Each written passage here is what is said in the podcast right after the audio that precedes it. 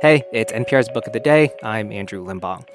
Transracial adoption is one of those topics where you kind of hope for a nice and neat storybook ending, but that's rarely what ends up happening. Journalist Erica Hayasaki probably knows that better than most. She's got a new nonfiction book out called Somewhere Sisters. In it, she tells the story of three women, two of whom are twin sisters, who take different routes to end up in the care of an affluent white family just outside of Chicago.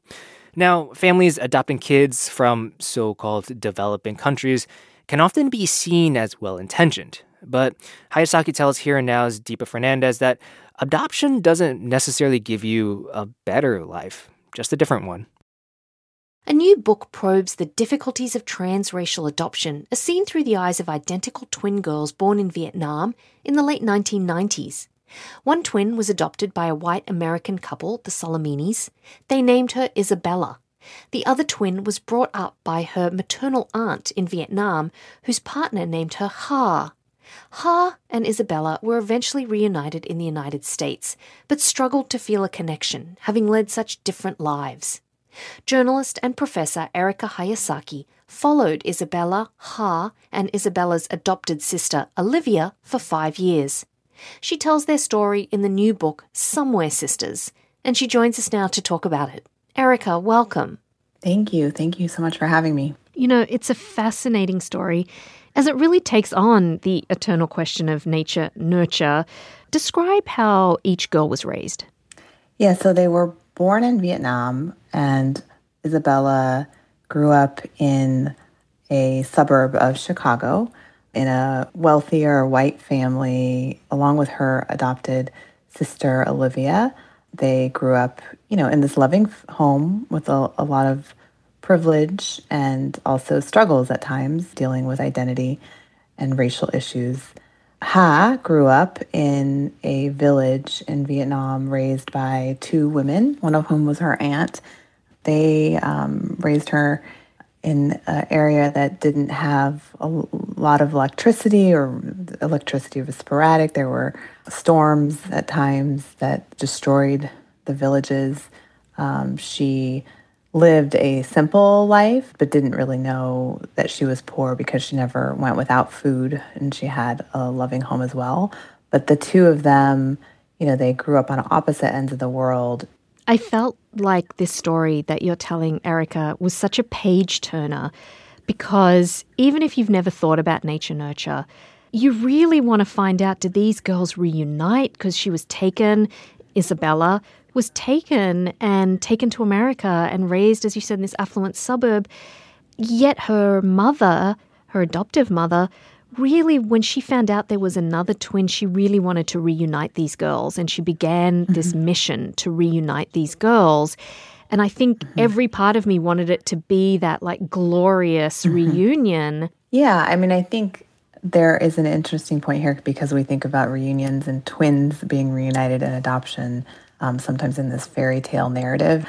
But certainly, um, this mother, Keely, took it upon herself to try to bring these girls together. And um, what everyone, I think, learned along the way, and I also learned while reporting this, is that the process of reunion um, in adoption can be particularly painful and traumatic, even, and bringing in, you know, constellations of family members from around the world that went beyond um, the two girls' birth families and grandmothers. And um, so it, it was much more complex and not this sort of linear narrative of you know reunion and then everybody lives happily ever after. Mm. You know, in some ways, I felt like you. you it, it almost feels like fiction because there were so many variables that got thrown into this story that eh, you know, not just from the polar opposite upbringings, but during the reunion process, you know, the the well-meaning Americans who are now trying to bring the other daughter, take her from her Vietnamese family and give her opportunities in America. It, it ends up happening. Um, and mm. and we we don't know how it'll end because it's playing out in real life. But I wonder if there were, you know, s- s- you talked to to all these people in the story for years. Was there mm. ever a moment where they had the the Solimene family maybe had second thoughts of like maybe this other twin would be better off left with her family in Vietnam. There is a moment in the book with the adoptive mother because she does meet has adoptive mothers in Vietnam before the reunion ever happens between the twins. And she goes to this village and kind of anticipates that she would maybe bring this twin back to the US and they would live together happily ever after and then realized how loving this family was that was raising the twin and, and how painful that would be for this family. And I think kind of backed off for a while. What happens with Ha is that she, um, at one point, decides for herself when she, you know, is kind of understanding what it means for her to reunite with her sister or to try to get an education, for example, in the US, and starts to begin to fight for that for herself. So it's also a very interesting dynamic and, and moment. It's also super fascinating to me the moment when Ha is in the United States and she's reunited with her twin sister. And she gets thrown into her twin sister's life. So she's attending the white Catholic school and exposed to her soccer playing sisters. And, and then she begins to realize that they're bullied. Life is not all beautiful for them and that they're mm-hmm. struggling mm-hmm. with a lot of things mm-hmm. based on their identity. Yet it was never conceived that Isabella or her sister Olivia, who's also adopted from Vietnam, might ever go the other way and go to. Vietnam, right? It was always mm-hmm. this one way street of come from right. Vietnam to the United States. Yeah, and that is such a, you know, it, it was such an interesting moment for her to to finally grow close to her sisters. Um, you know, she considers both Olivia and Isabella to be incredibly close to her as sisters. But yeah, to have these moments of realization when they would finally bond and talk, and those bonding moments, which are quite moving, are around sharing their kind of experiences of bullying and you know and and for Isabella too you know her upbringing sometimes that was um, challenging in certain ways and there's even a moment because the story goes on into even a pandemic and anti-Asian hate incidents that were happening, which even happened with the twins walking down the street one day in Chicago, and they were verbally assaulted for being Asian. And, you know, Isabella felt this need to protect this sister who had never been exposed to that in Vietnam, you know. And it was one of these moments that's quite emotional, hit home for me. And I think for a lot of people, this realization that life is hard here too, even with privilege and money. And, hmm. you know, certainly these issues around identity are challenging.